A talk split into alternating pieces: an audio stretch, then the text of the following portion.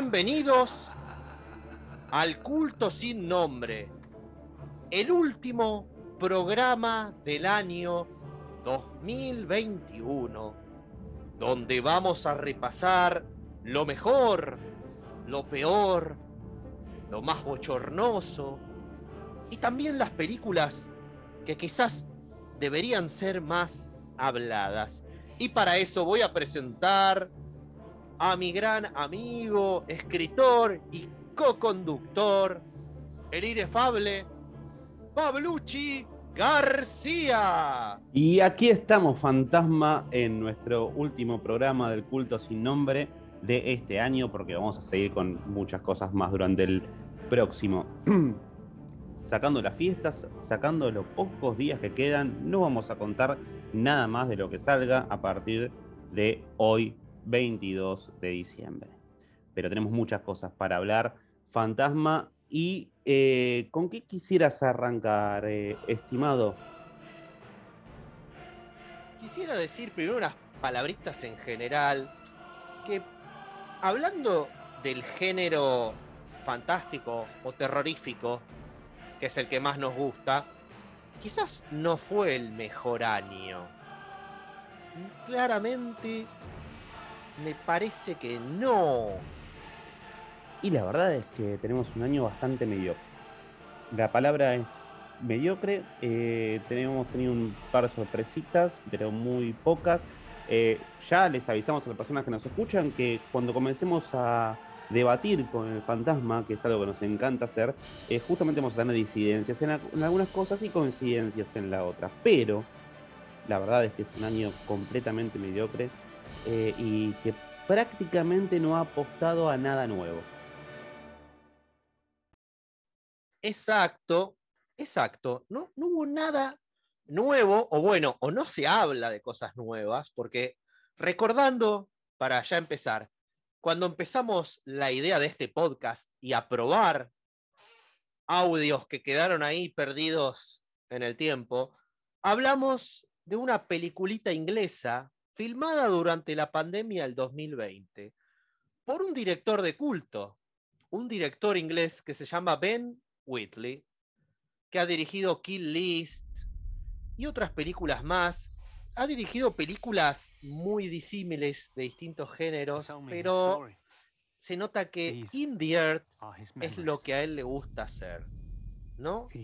Es una película muy interesante, In the Earth, realmente, porque eh, ahora, Fantasma, si quieres explicar un poquito para que puedan entender de qué va esta película, que pasó completamente desapercibida y es una de las sorpresas del año, gracias.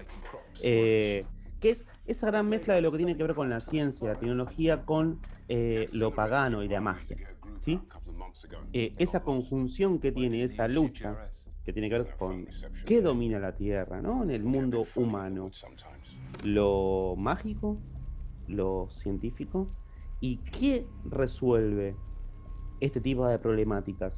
Y a su vez también toca, toca un tema, ¿no? Que, que era la pandemia, que, que, es muy, muy, muy, muy interesante y creo que ninguna película lo ha tocado como esta, al menos de género, eh, siendo tan consciente de lo que está ocurriendo en estos momentos y aprovechando la situación, ¿sí? Cosa que películas no lo han hecho.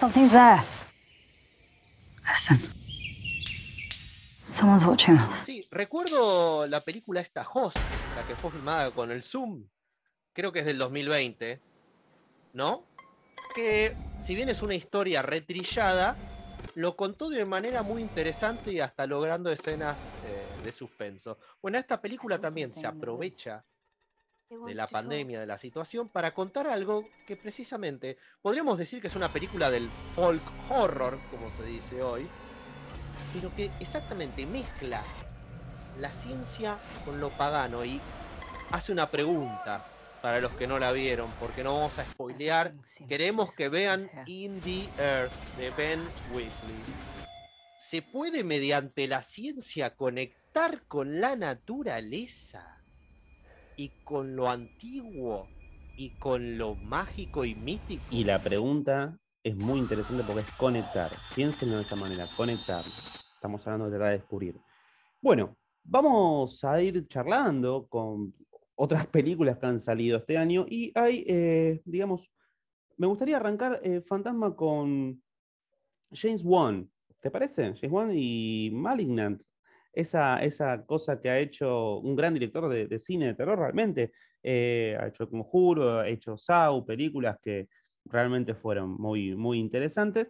Y este año nos viene con Malignant, una propuesta, digamos, yo quisiera que le escriba el fantasma. A mí me hubiera gustado si Malignant la hubiera dirigido y filmado como hizo las películas del conjuro. O sea, vos fijate que las películas del conjuro parecen películas de los 70, ¿no? Como están hechas, todo. Esta película, que el trailer y el póster te lo pintaba como un giallo, parece una película de terror, pero de los 80, sacando elementos de Frank Genelútero, Cronenberg y cosas así, pero filmado como una Rápidos y Furiosos.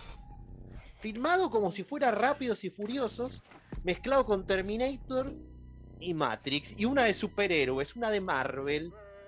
Todo eso escrito por James Wan y su mujer, la modelo que conoció de Rumania, no sé dónde, que es la mina de anteojitos que se enamora del policía eh, oriental en la película. Esa chica es la mujer de James Wan y ambos escribieron esto, porque aunque no lo crean, esto tiene un guion. Tiene un guion y tiene un guion para mí completamente hilarante.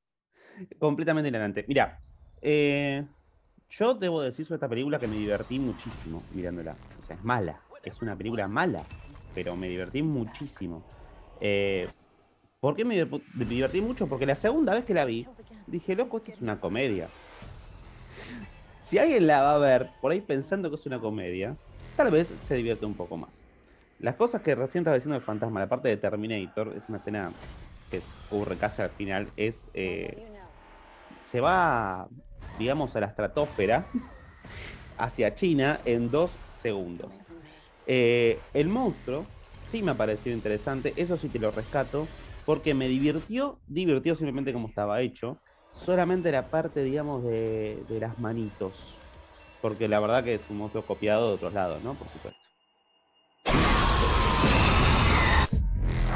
El problema es que la película no es divertida en sí, porque hasta el momento en donde sale el monstruo de adentro de la chica, que ya la vieron todos los que querían ver esta película, la película cambia, pero hasta ese momento es soporífera, es insoportablemente aburrida, porque los actores actúan serios, la actriz principal, pobre, la verdad que no sé el nombre y por algo no lo sé, porque cada vez que la veo actúa en una porquería nueva, como en La momia con Tom Cruise.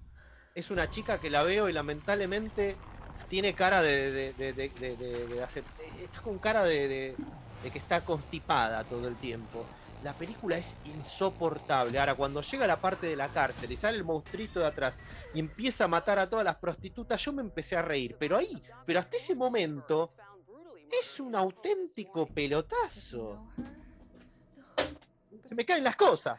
Es un pelotazo y eh, a su vez quiere, intentar como, como, hacer dar miedo, digamos, y como que no le sale bien, como que está todo como chueco, por así decirlo, como que no encastran las partes. Yo no sé si lo hizo Juan a propósito o no hizo Juan a propósito, es una discusión que hay gente que está teniendo diciendo sí, lo hizo a propósito, es un genio, porque vino, es esto. Yo la verdad no lo sé ni me interesa. Yo voy a ver, a hablar sobre lo que vi y cómo lo acepté yo. Eh, para mí, insisto, es una, una comedia porque me hizo divertir por lo menos es una película mirable. Eso, por lo menos, podemos decir que dentro de todo, si te gusta el terror o estás en ámbito, es mirable si la vas a pensar así como algo malo. Ten en cuenta eso. Si la querés mirar, si no, no sé.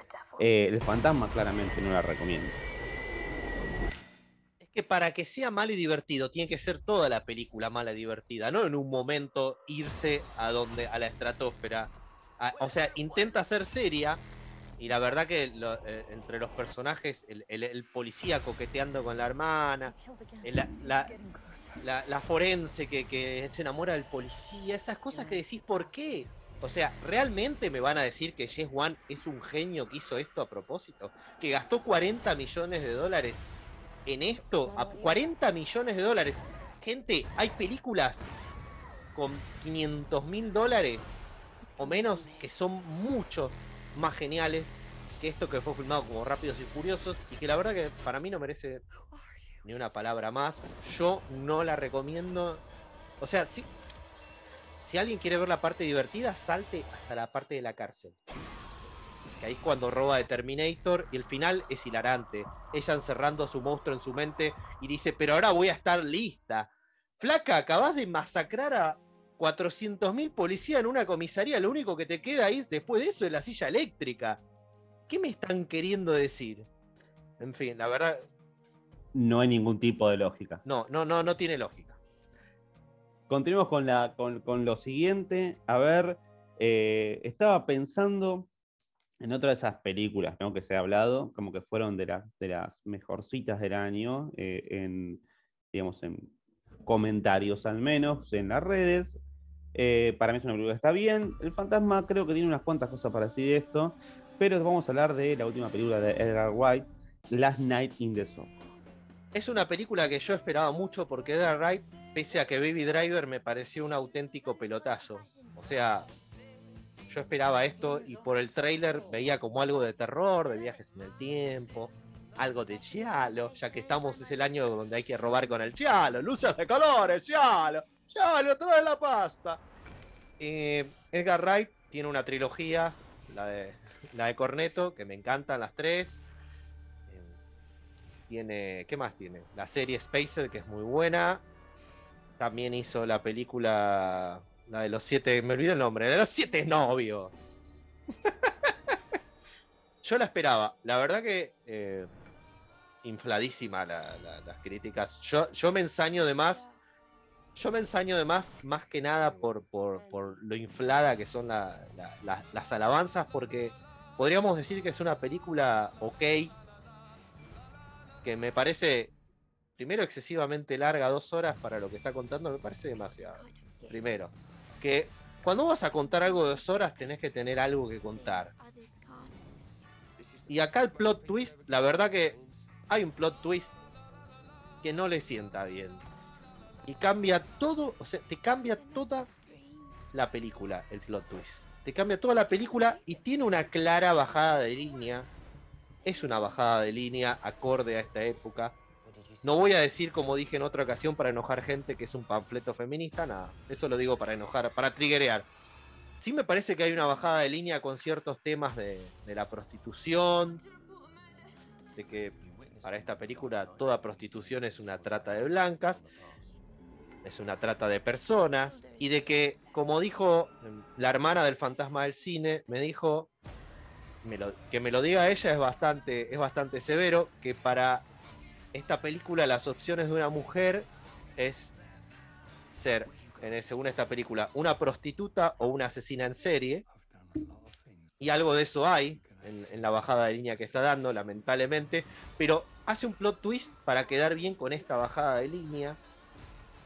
Eh, el, personaje, el policía, lo que menos me cierra, que te lo muestra como un tipo siniestro para que cae como el, plot twist, el tipo no era un tipo siniestro, pero te lo está mostrando siniestramente y amenazante, y, y no era, y todo para acomodar el plot twist de, lo que pasa, ¿no? De que, de que la víctima termina siendo el victimario, pero ya no de defensa, porque uno puede entender un asesinato por defensa, claramente. Ahora, cuando ya vas a matar a sangre fría, es otra cosa estamos bastante de acuerdo con toda la parte ideológica que vos estás diciendo de cómo se dio, se esto. Sinceramente, estoy de acuerdo porque tiene, tiene bastante eso. Yo no lo veo como bajada de línea, yo lo veo como roles conceptuales, sinceramente, porque de hecho es una película que para mí no hay bajada de línea. Eh, lo que sí ocurre, o sea, vamos, déjame hablar un principio en lo que a mí me pareció bueno, ¿no? O sea, ya sabemos que eh, Edgar es un buen director, la verdad que está muy bien filmada, tiene una muy buena fotografía, sinceramente, una música también de la hostia, y está muy bien actuada. A mi parecer, la que no me gustó, pero una cuestión de que me pareció molesta, aunque sé que es el personaje, fue la Mackenzie. Eh, Thomasin Mackenzie me, me, me, hastió. Eh, cuando aparecía Anya Taylor-Joy, la película subía un montón, eh, más allá del tema de los musicales. Eso como bueno. El tema de lo que tiene que ver con el guion es un guion simple. Es un guion que en el cual la sorpresa que tiene ya más o menos te la vas a venir. Y si no te la viste venir, no es que digas wow, porque ya, ha sido visto. Eh, eso es claro. Yo creo que lo mejor de la película en realidad es cómo está hecha, cómo está contada en algún punto. Pero no contada visualmente y contada auditivamente. No contada en lo que tiene que ver con la historia, porque eh, el fantasma recién lo decía, había errores. Em, lo que sí yo eh, vi en esa película es que para mí el personaje, perdón, eh, ahora voy a, voy a si no quieren escuchar, pones un pequeño corte, si no seguimos, pero el personaje de Mackenzie del minuto uno se nota que tiene eh, poderes, digamos, paranormales, y está muy cerca de lo que es Carrie, por ejemplo, esta película, mucho más a lo que es un Giallo, como esas pelotudeces que estuvieron diciendo este año sobre el Giallo, porque la verdad que, no sé, a ver, Malina parece una película 90, no parece un Giallo, ni parece italiana, y esta tampoco, no jodamos. O sea, muriendo las luces, pero eso no es. Eh, continuando con lo que me pareció más o menos bien o más o menos mal, en síntesis es una película mediocre.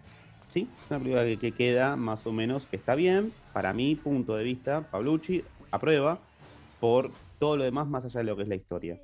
Eh, sí considero que, como decía el fantasma, tiene eh, un mensaje, digamos, de antiprostitución, lo cual me parece mal, y las opciones que decía eh, la hermana del fantasma me parecieron muy correctas en ese sentido, eh, porque es un análisis interesante de ver la película. Así todo, es buena, para mi punto de vista. Mediocre, pero se deja ver. Es que ahí está el problema. ¿Por qué me ensaño más? Porque sabemos que Edgar Wright dirige, edita, elige buena música. Ya lo sabemos esto. Entonces no sorprende. Si esta película decía dirigida por Juan, Juan Pendancho, era lo, eh, eh, o sea, era lo mismo. ¿Entendés? Porque ya sabemos que cuenta bien. Entonces, por eso, ¿por qué hizo esta estupidez, este plot twist? Si lo hubiera mantenido más simple, la película, más simple, a veces se extraña eso. Si mantenés las cosas simples, no te enredás y no te caes al final. No, tienen que hacer un plot twist como este, como el que tiene esta película, que no cuaja. Encima, al final ella la ve en el espejo y la saluda feliz y. Flaca, te quiso matar a vos y a tu novio, la estás saludando así como si nada. Le clavó un cuchillo al novio de Eliadín, que es el, eh, porque es bueno, el, único hombre bueno es realiado. Y es re bueno, ¿no? También. No, el, policía también, pero tenía que ver con cómo estaba planteado en la película, cómo se estaba mostrando, que es lo que vos decías antes. Pero eso tiene que ver con una forma en cuanto se muestra. Sobre el final, mi postura es que en realidad ella es, una psicópata, igual que la otra. Pero no está, pero eso para vos, no está mostrado. Eso para mí, eh, si digamos que está más o menos te, va, te puede llevar a esa conclusión. Te puede llevar a esa conclusión. Eh, insisto, vuelve a ser el mismo mensaje que hablamos antes, las opciones de las mujeres no son muchas. Sí, yo eh, mediocre, yo diría mediocre bien contada, pero un pésimo plot twist, algunas bajadas de líneas medias nefastas, mediocre. Para el director que es, esperaba más. Bueno, eh, vamos a cambiar de película en este momento porque ya hemos hablado de esto.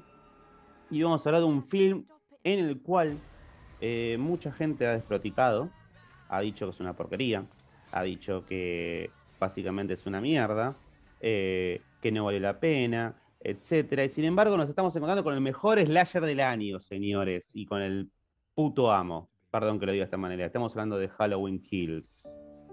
Halloween Kills y Michael Myers como nunca lo vimos. Nunca. A ver, si la del 2018 era una película de Laurie enfrentando su trauma, ¿no? Y es una película que actualizada más o menos buscaba recrear la atmósfera, ¿no? De la, de la película original de 1978, cambiándole algunas cositas.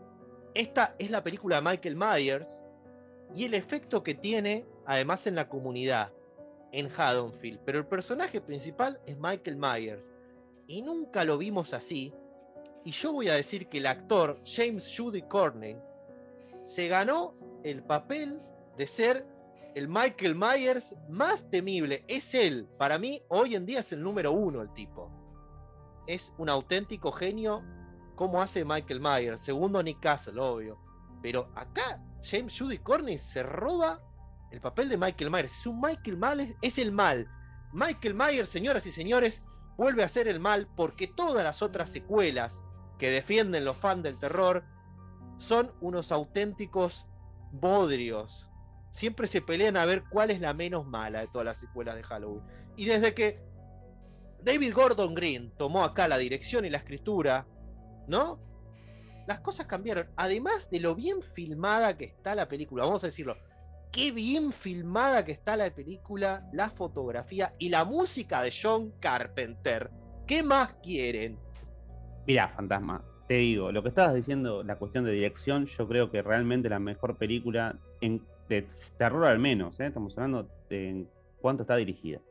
La, escena del 78 es tremenda, pero quiero volver un segundito a lo que decías antes, antes que me olvide, porque es importante, que es el cambio de Michael Myers, es, este mal desatado, que no solo es un mal desatado que, que contamina ese mal al pueblo, a la ciudad, se lo, lo va esparciendo, digo, mentalmente, pero ese cambio que vos decías entre lo que era fue la película del 78 y las nuevas es, eh, se ve en la pantalla, se ve en el inicio. Cuando usted, esto ya lo hablamos también, ¿no? Pero si no nos escucharon, lo quiero repetir. Eh, las letras cambian de naranja a rojo.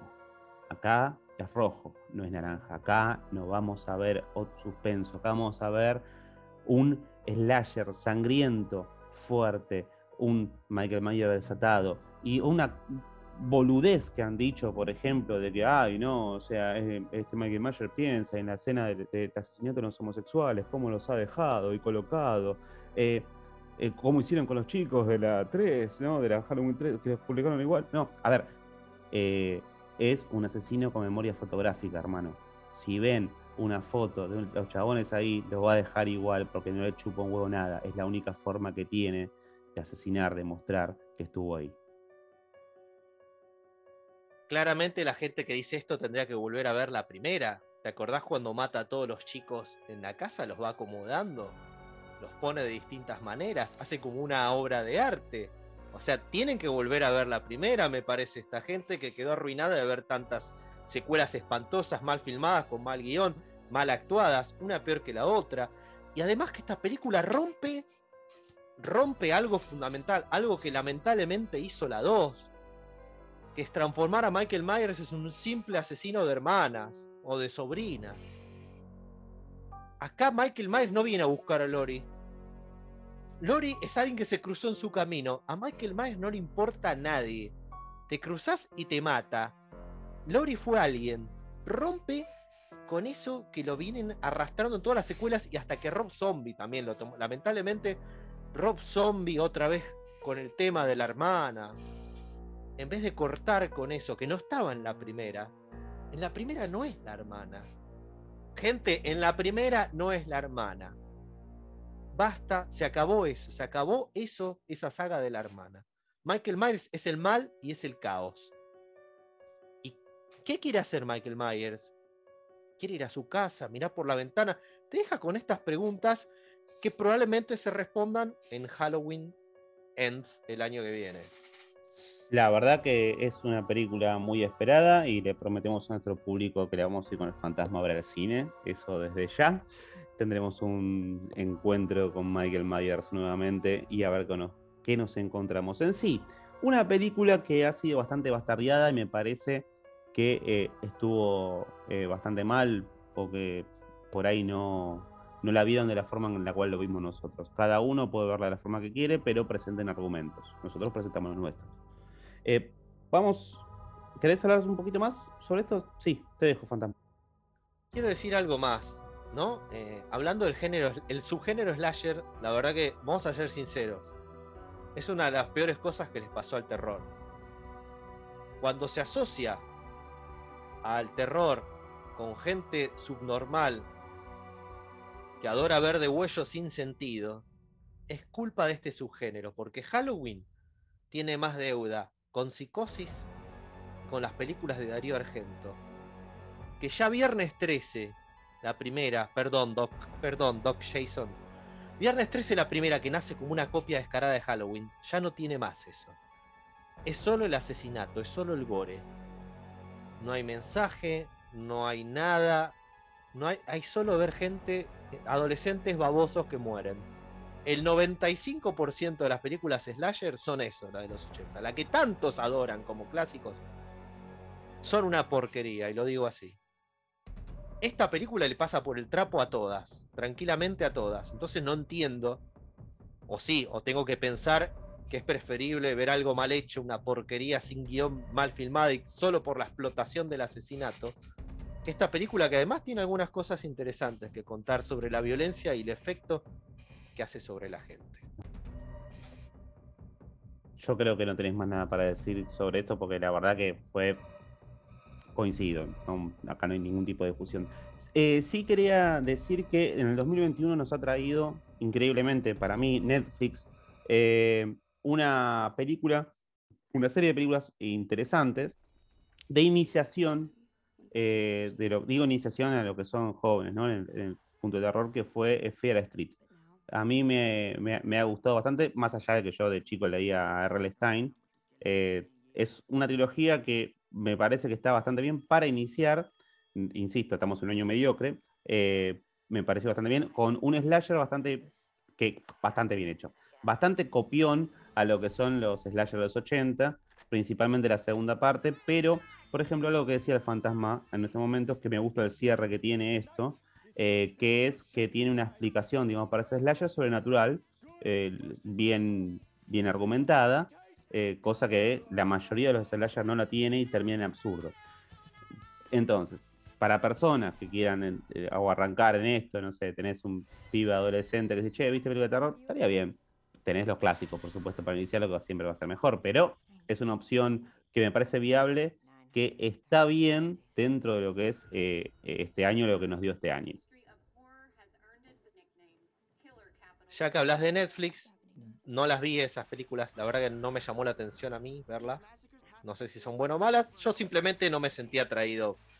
Pero sí de Netflix quiero recomendar una miniserie que me parece que es de lo mejorcito del año que hubo en el género, que es Misa de Medianoche de Mike Flanagan.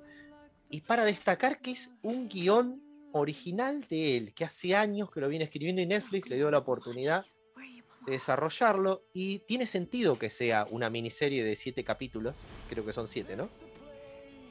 Porque podríamos decir que es el terror filosófico, terror existencialista, porque tiene muchos diálogos, mucho contenido en cuanto a la muerte, la religión, la fe.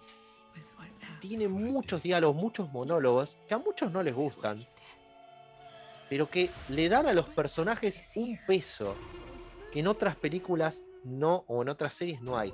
Los personajes adquieren un peso con estos diálogos, con estos pensamientos. Esto pasa en una islita donde un chico que tuvo un accidente y mató a borracho a una joven, después de salir de la cárcel vuelve a una isla que, que era una isla pesquera y donde vive un poca gente, vuelve a la familia. Y bueno, van todos a misa, él va medio reganadientes, perdió la fe empiezan a pasar cosas raras con, la misa y con el cura que no quiero develar para el que no la vio. Y bueno, por eso está todo el tema de la fe, la existencia, la muerte, y va desarrollando el elemento sobrenatural y terrorífico muy de a poquito. Muy de a poquito para que estalle en los últimos episodios.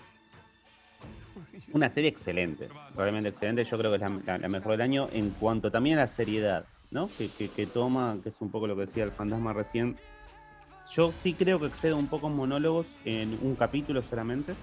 Eh, para mí solamente. Y me parece que el personaje principal, por así decirlo, eh, me parece bastante infumable en un puto. En cuanto a actuación, no en cuanto a lo cómo está escrito. Simplemente me parece que le, faltó. Eh, la actuación del personaje que es Hamish, no me puedo acordar ahora el, el apellido se pasa actuando el cura. El cura se pasa, se pasa actuando. Llega un punto que lamentablemente eh, lo que debería ser eh, un plot, o sea, un plot twist, es muy obvio, pero no está mal porque quedan varios capítulos para ver después y tiene un cierre bastante interesante. Y es algo que, para quienes no la vieron, ¿no? Eh, muy conocido, que lo exploran de otra manera. Y esa exploración que tiene a través de la religión me parece muy interesante Y lo que recalcaba también el fantasma, el tema del guion, de que, Flanagan haya pues, podido escribir, escrito esto, es genial porque a su vez Flanagan es el, mejor adaptador de Stephen King de estos momentos. No hay persona que adapte mejor a Stephen King que Flanagan en los últimos años. Eh, y eso es notable, porque es un autor que en realidad eh, no, es tampoco Lovecraft, que es muy difícil, digamos, de adaptar, pero mucha gente lo, hace bien o lo malinterpretan, como hemos tenido, no sé, la basofia de eh, Cementerio de Animales hace unos años, que a su vez la película de los 80 tampoco es tan buena, pero es mil veces mejor, ¿no? Flanagan eh, palpa mucho a Stephen King, o sea, digo, si te gusta Stephen King, esta serie y Flanagan lo que hace es brutal. Eh, y yo quisiera decir fantasmas de otra serie este año que me ha sorprendido muchísimo, que ha sido Chucky, que me pareció la segunda mejor serie de género del año, que me pareció muy divertida. Eh, es como para un público también adolescente y adulto, porque se, pasa, uno empieza viéndola pensando que es una pelotudez y te va sumando de nivel todo. Eh, lamentablemente la actuación del chico principal es media mala, lo tengo que admitir, pero todo lo demás la verdad que están bien. Lo vemos a David Sawa de después de, años, pasando eh, bastante hecho pelota en comparación de cuando había hecho Destino Final, ¿no? O Idle Hands, por ejemplo. Eh, pero bueno, al margen de eso, eh, es una serie excelente y destaca muchísimo Fiona Dowry, no sé qué opinará Fantasma respecto de lo que es la hija de, de, Chucky, digamos, que la verdad que la piba se hace al padre y se, zarpa. La verdad que Fiona se zarpa me gusta que recurran a un hijo para recrear al padre, al personaje del padre. Me gusta como así de la misma manera en Halloween Kills buscaron a un tipo parecido para hacer al Dr. Loomis. Maquillaje. parecido y maquillaje. Basta de CGI. Basta de actores con CGI. Que queda mal. Martin Scorsese, que se la pasó criticando a Marvel, cuando tuvo que hacer The, Irishman para Netflix, hizo un CGI horrible con Robert De Niro y nadie se creía que un Robert De Niro viejo era el mismo tipo de hace 50 años con un CGI espantoso. Gente, hagan como antes. Ponen un actor parecido, ponen maquillaje, se puede hacer y queda mucho mejor. Confíen en que la gente va a aceptar que ese personaje es el otro. Así se hacen las cosas. Y de Chucky sí, el actor principal la verdad que es de madera. La que me sorprendió es la chica Olivia Allen Lind, que tiene 14 años, que empieza siendo una, la típica rubia que odias y, sin embargo el personaje adquiere una profundidad cuando va pasando la serie. Para mí es el mejor de los personajes de los chicos. Es el mejor lejos, la chica esa. Y actúa muy bien la piba. La verdad que la piba pasa de todos los estados, de la rubia insoportable a la piba que no soporta más la casa y la familia, que pasa a ser otro personaje. La verdad que la piba se come la serie y lo que logra la serie es congeniar todas las películas que vimos, tirar referencias y meter todo en la misma trama y además que entretiene. La verdad que entretiene y devuelve a Chucky a ser un muñeco maldito y, molesto como siempre ha sido, ¿no? Posta que, me encanta lo, guacho que es. O sea, Chucky tiene, esa, esencia que la, mantiene, realmente e, está muy bien y muy bien congeniado el, el pasa serie que uno, la verdad yo creo que nadie daba dos mangos por esto. Eh, pero nos ha sorprendido, la verdad que muy, muy, muy, muy para bien. Eh, Fantasma, decías hablar de algunos eh, dramas del año que han sido intentados pasar por género. Bueno, tenemos eh, la película esta que me recomendaste vos. Exactamente. Antlers. Antlers intenta hacer una mezcla de drama y folk horror. Y si bien en el principio esto está bastante bien al principio, ¿no? En un pueblito lejano, un chico traumado que le hacen bullying en la escuela, que le pasa algo al padre, que la maestra eh, ve que el chico la pasa mal, que le pasa algo, el chico esconde algo en la casa. Esto está desarrollado ahora. Una vez que se nos desvela el misterio sobrenatural y nos lo tiran a la cara, se acaba el misterio y se acaba el drama y pasa a ser una película de monstruos. Pero no, este pasaje no es natural. O sea, no está bien hecho. No está bien hecho la mezcla de drama y terror. Lamentablemente, desde mi punto de vista, termina siendo una película más del montón, que no está más, pero toda la atmósfera de la película es tan deprimente, tan oscura, tan negra, que no te da respiro. Ya empezamos y todos los personajes están mal, y están deprimidos y están con problemas. Y citando a Bane, el villano de Batman, para tener desesperanza tenés que tener algo de esperanza. O sea, no podés tener un, un poquito, no podés tener desesperanza si que haya un poco de esperanza. Y la película es todo negro todo el tiempo. Y la verdad que termina siendo un producto que no aporta absolutamente nada. Nada. Eh, a mí me pareció una película que estaba bien, pero coincido también en la cuestión que tiene que ver con la, de, la, desesperanza, ¿no? Esa cuestión mediocre. No tiene un mensaje de cambio en ningún momento, ¿no? O sea, uno muchas veces en algunas películas, o sea, o tenés un, un, eh, final nefasto o un final que termina bien. Eh, acá pero por lo menos, perdón, en, eso, en, esos momentos, o en esos finales, o en, esas historias, digamos, hay una especie digamos, de cambio de ambiente. Acá no.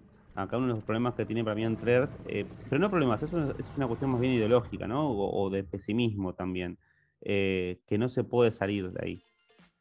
Y, me parece como que da un mensaje también como que se queda mucho eh, en que la pobreza es pobreza y es así, y que la droga de, los pobres es esta y es así, y que las oportunidades de vida de los pobres son estas y es así, y que si te agarra el Wendigo y te come es así, y no tenés forma de cambiar eso.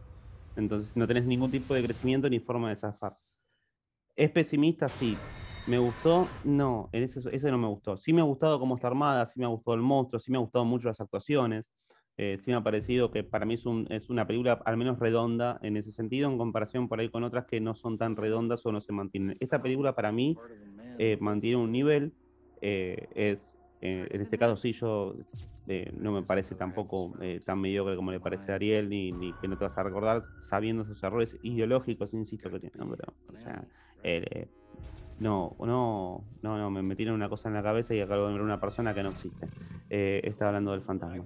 Eh, continuando con el podcast, me parece que eh, después tenemos otro drama que ha salido, que es Lamb, que es una película que le han intentado meter como si fuera una película de, terror. ¿Vos escuchaste algo de esto? ¿Lo, has visto algo fantasma?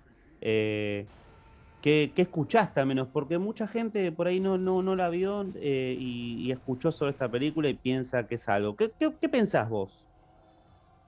La verdad que no la vi yo, eh, no la vi.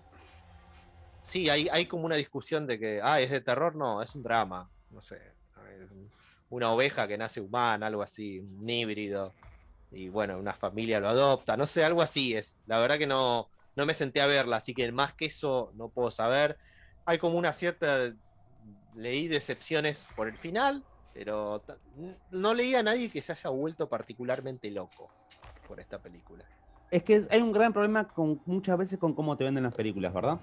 Uno muchas veces cuando está viendo trailers o te mandan de, cosas de cómo va a ser, uno espera ciertas cosas y hay películas que son más, mal vendidas. Esta fue una película que se pensaba que iba a ser una película, digamos, de, terror o que iba a estar dentro de lo, que es el género. Está dentro del género fantástico por algo muy simple, que es lo que contaba el fantasma recién, que tiene que ver con que es un, niño que, nace de una eh, oveja y es un híbrido entre oveja y humano. Lo que tiene de interesante la película es eh, demarcar de algún punto el límite entre lo que es lo humano y lo animal. Es una película que vale la pena verla, pero simplemente tengan en cuenta que es un drama. O sea, no es mala película, es lenta, ¿sí? Es lenta y es un drama. Solo el final, que es lo que comentaba el fantasma, que hay bastantes disidencias, eh, es un final que no cierra, ¿sí? Es un final abierto. Es un final que por ahí te puedo decir, a mí me pareció indiferente, hay gente que por ahí le parece que, que, que no es un buen final. Para mí hay cosas que tendrían que haber mostrado antes y no lo hicieron. Eh, pero es una película que es interesante ver siempre y cuando te gusten los dramas. Fantástico en este sentido, por cómo viene, pero es un drama, no es una película de terror para nada. Las actuaciones están muy bien y la fotografía sí, es la fotografía del año en tanto lo que tiene que ver con naturaleza. Es muy bonito lo que tiene que ver con la naturaleza. Bueno, creo que es hora de pasar a los blockbusters y la nostalgia de fin de año. Que son dos grandes estrenos de compañías rivales. Estamos hablando de Spider-Man No Way Home y Matrix Resurrections. Yo vi Spider-Man, Pablucci vio Matrix. Así que primero voy a dar mi opinión sin spoilers de Spider-Man. ¿Vieron los trailers? Habrán escuchado supuestamente quienes aparecen. Saben que aparecen los villanos tanto de las Spider-Man de Sam Raimi y de Tobey Maguire como los villanos de las dos películas de Andrew Garfield. Aparecen por primera vez en el MCU junto a Tom Holland porque hay un una temita con el multiverso que ya se empezó a romper en la serie de Loki. Sin hablar, sin adentrarme en la trama, la vamos a mantener ahí. Podía salir muy mal esto. Apelar a la nostalgia podía salir muy mal. Pero acá hay un triunfo de un guion muy bien elaborado, donde se usó a los villanos y a los elementos de las otras Spider-Man para acomodar a este Spider-Man, para sacudirlo un poquito. Porque sin adentrar en la trama, uno podría ver las otras películas de Spider-Man y decir, la verdad que no se parece mucho al Spider-Man, a la esencia del Spider-Man que conocemos. Entonces, estos elementos vinieron y estos personajes para acomodar un poquito, para cachetearlo al Spider-Man de Tom Holland, que la verdad es un actorazo. Es un actorazo. Tom Holland acá se consagra, la verdad que no hay dudas de lo bien que actúa, del rango de emociones que tiene. No, pero no voy a no quiero contar más de la trama. No, no, no, no, no, hay hay cosas que pasan en la trama que son muy de Spider-Man. O sea, utiliza estos elementos nostálgicos para contar una historia del hombre araña, ¿sí? Con el multiverso, con otros personajes, pero está contando una historia del hombre araña que todos conocemos y que queríamos ver y que por eso funciona, porque estos elementos, estos personajes, están en función de darle vida nueva a este Spider-Man del MCU. Fantasma, ya que estoy aprovecho, tengo que hacerlo, que todavía no la vi, eh, contame un par de cosas. En tanto efectos especiales, ¿qué tal está la película? Y, que, por lo que, por, lo que me estás contando, y eh, por ahí las personas no la vieron, yo te espero verla pronto, ¿no? pero seguramente los que escuchen al fantasma en este momento eh, disfruten lo que, lo, que, lo que vaya a decir. Eh, pero más allá de los efectos especiales, quería saber el tema de lo que decíamos, ¿no? la influencia del guion, qué tan fuerte es en, Spider-Man, ¿no? lo, que, es la película, en tanto peso en, el film. Porque veníamos hablando antes, por ejemplo, de películas como Life, Danny de Soho, que hablamos bien, o por lo menos yo hablé bien, eh, de lo que tenía que ver con cómo estaba hecha, pero sí con un guion que era simple, que era básico. Muchas películas de Marvel también tienen guiones básicos, simples. De hecho, para mí ha sido una decepción Black, eh, Widow, la, última película, por ejemplo. Entonces te pregunto eso por ahí, para las personas que todavía no la vieron, ¿qué, qué onda? Y los efectos. Es que precisamente el guion que podía salir mal, porque estamos hablando de multiversos, de un tema de mezclar un montón de universos, sigue siendo una película donde el personaje principal es el Peter Parker de Tom Holland y sus problemas. Y de Spider-Man. Spider-Man es el personaje principal. Más allá de todos los que aparecen, Spider-Man es el personaje principal y es, es la espina dorsal de la película. y yo creo que haberse enfocado en él, ¿no? Es, lo principal para que una película salga redonda. Sí, los efectos, la verdad que increíble porque ver a personajes, que la verdad que los actores ya están bastante pasados de años, pero siguen actuando re bien, como Alfred Molina o William Defoe, cómo hicieron los efectos para desenvejecerlo, la verdad que es increíble. Acá, está, acá, ¿saben qué? Acá el CGI está bien hecho, los efectos están bien hechos, pero están al servicio de la historia. Es el, yo creo que es el mejor, viste cuando decimos, ah, es fanservice, pero decir es un fanservice es una connotación negativa, porque quiere decir que está puesto, bueno, acá todo esto que podría ser un fanservice está al servicio de la historia y de encauzar a Spider-Man en su vida y en su universo. Es que muchas veces cuando tenemos que hablar de la nostalgia y tenemos a la nostalgia, eh, si tenemos que hablar de eso puntualmente, me parece que está fallando algo. Eh, me parece que, si la nostalgia está en segundo plano, digo, no en primero, eh, significa que sí estamos haciendo las cosas bien. ¿Por qué? Porque la nostalgia te llega, pero por otro lado, porque estás disfrutando de una historia nueva, estás, estás, disfrutando lo que estás viendo, estás disfrutando eso. me gustaría empezar a hablar de fantasmas. Si vos querés algo más de Spider-Man, o puedo arrancar con, con la otra película de nostalgia. No, de nostalgia. Lo único que voy a decir de este Spider-Man es que termina la película y querés ver más. Y pocas películas te logran eso. ¿Querés ver más? ¿Querés ver más de este Spider-Man? O sea, Spider-Man, ¿en cuántas películas apareció ya? Tenemos tres de Sam Raimi. Tenemos las dos con Andrew Garfield. Tenemos ocho. Tres que aparece tres que aparece de invitado en el MCU. Porque Capitán América Guerra Civil, Avenger Infinity War y Avengers Endgame, y las tres de él.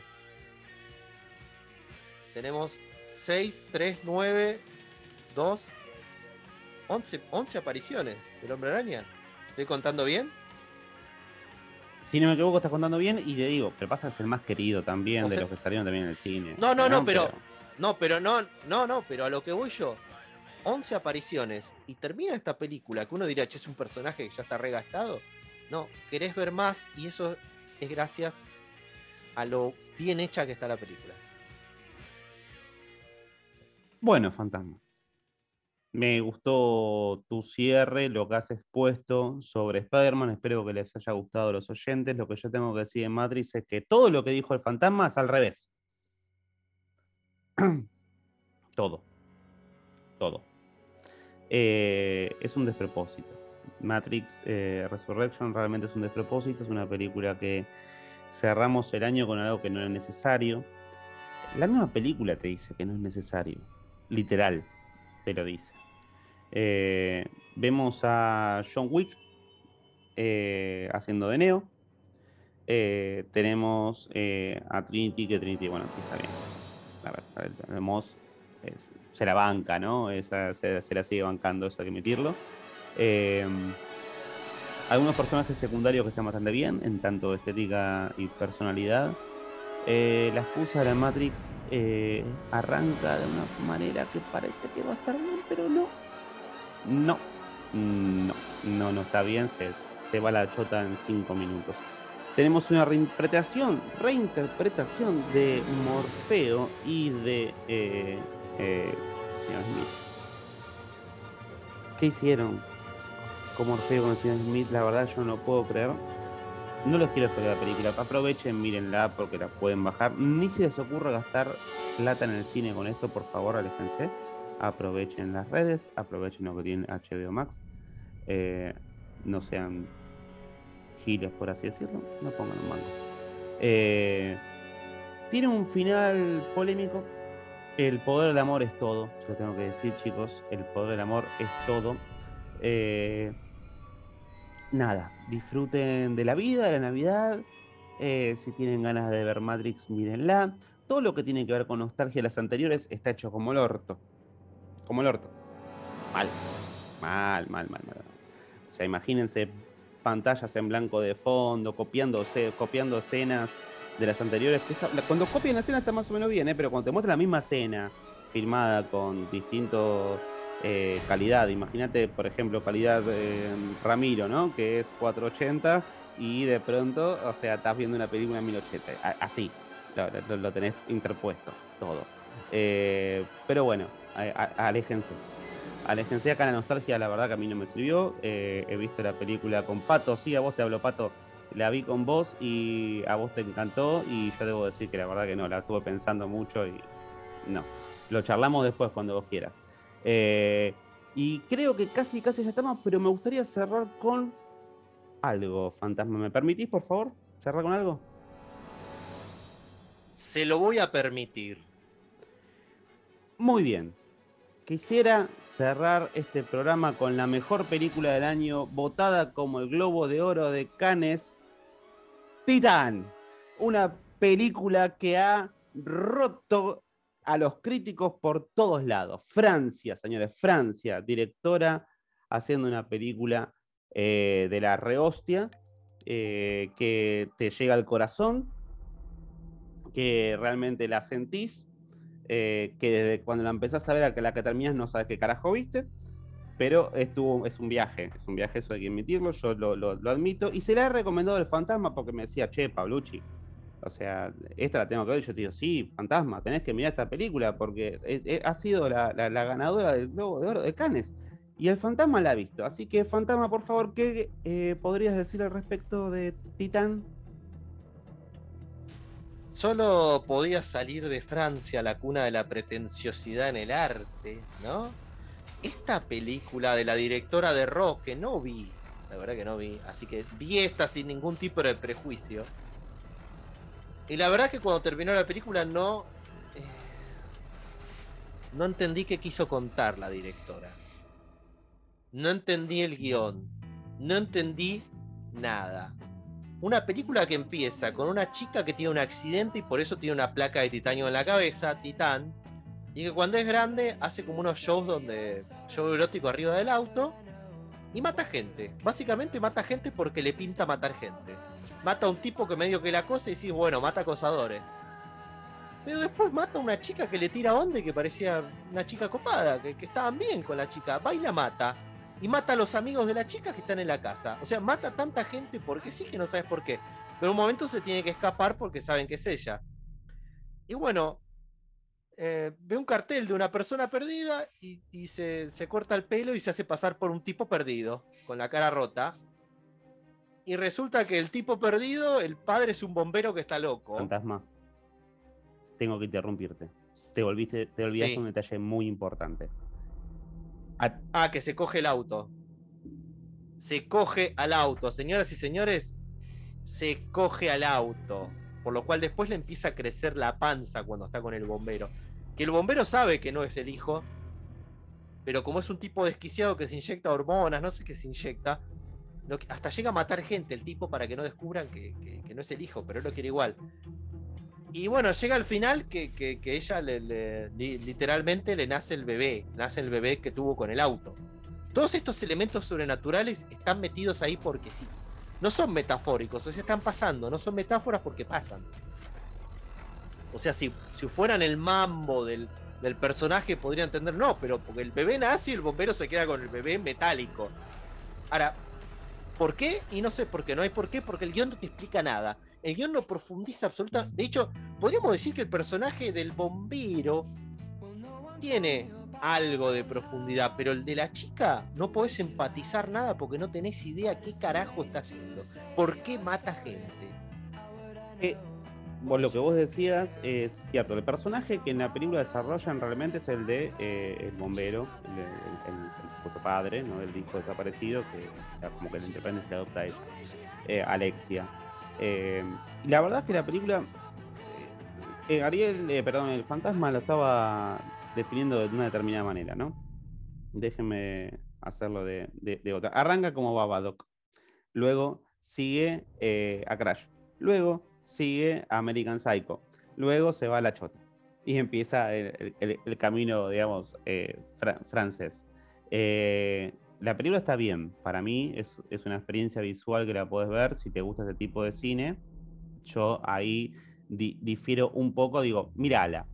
Eh, saca tus conclusiones. Me pareció exagerado realmente que gane en Cannes el Globo de Oro. Eh, ¿Por qué? Porque en realidad la historia que está contando la está contando de una manera críptica y quiere ser pretenciosa en ese sentido. Eh, el trasfondo de la película en realidad se habla de lo que es la paternidad, si te pones a pensar, fantasma, eh, con respecto a lo que tenía que ver con la historia de ella con su padre y la historia que después ella tiene con su otro padre, por así decirlo, y a su vez, las, eh, como decíamos, el personaje desarrollado es el del bombero y lo que él quería era llegar a tener un hijo nuevamente y termina quedándose con el bebé. Eso como trama, pero podría haber sido mostrado de, maneras mucho más eh, claras, no críticas y más funcionales si insistimos en lo que vos decías antes, la que tiene que ver con la cuestión de la pretensión de, querer por ahí mostrar más, algo y por ahí excederse eh, en eso. Y no es una, para mí, mala película, pero sí pretenciosa. Y sí como que ah, demasiado. Para mí quieres jugar a ser la más rara del año, la más rara película, más rara que pueda haber, con cosas raras que no tienen ninguna explicación. Porque sinceramente no tienen ninguna explicación. Todo bien jugar a no explicar, pero porque las cosas pasen porque sí. O sea, yo imagino ese guion escrito. Bueno, ahora, ahora la protagonista tiene sexo con el auto. Y después queda embarazada. ¿Por qué? No hay, como dice la china del supermercado, la del video, no hay qué. No hay por qué. ¿Por qué? No hay por qué. Así, no hay por qué.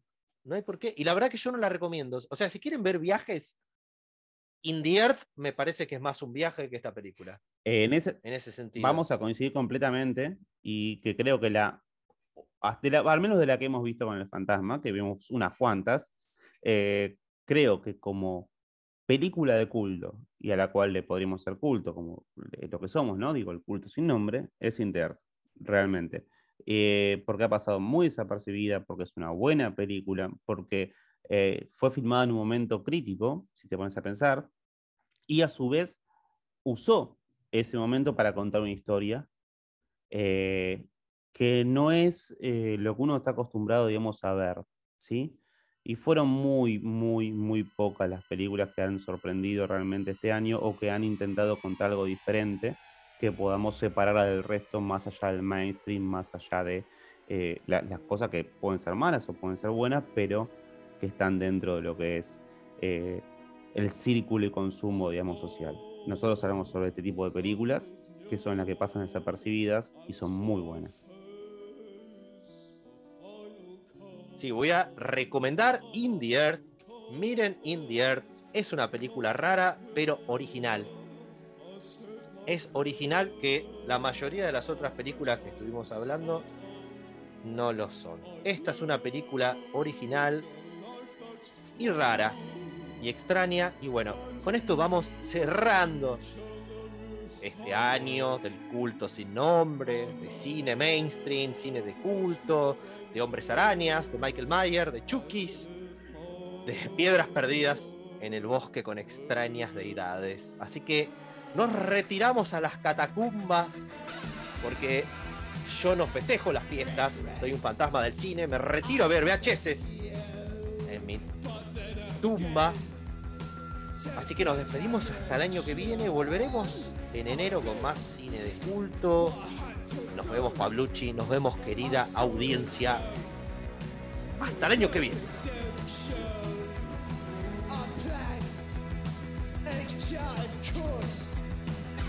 Triple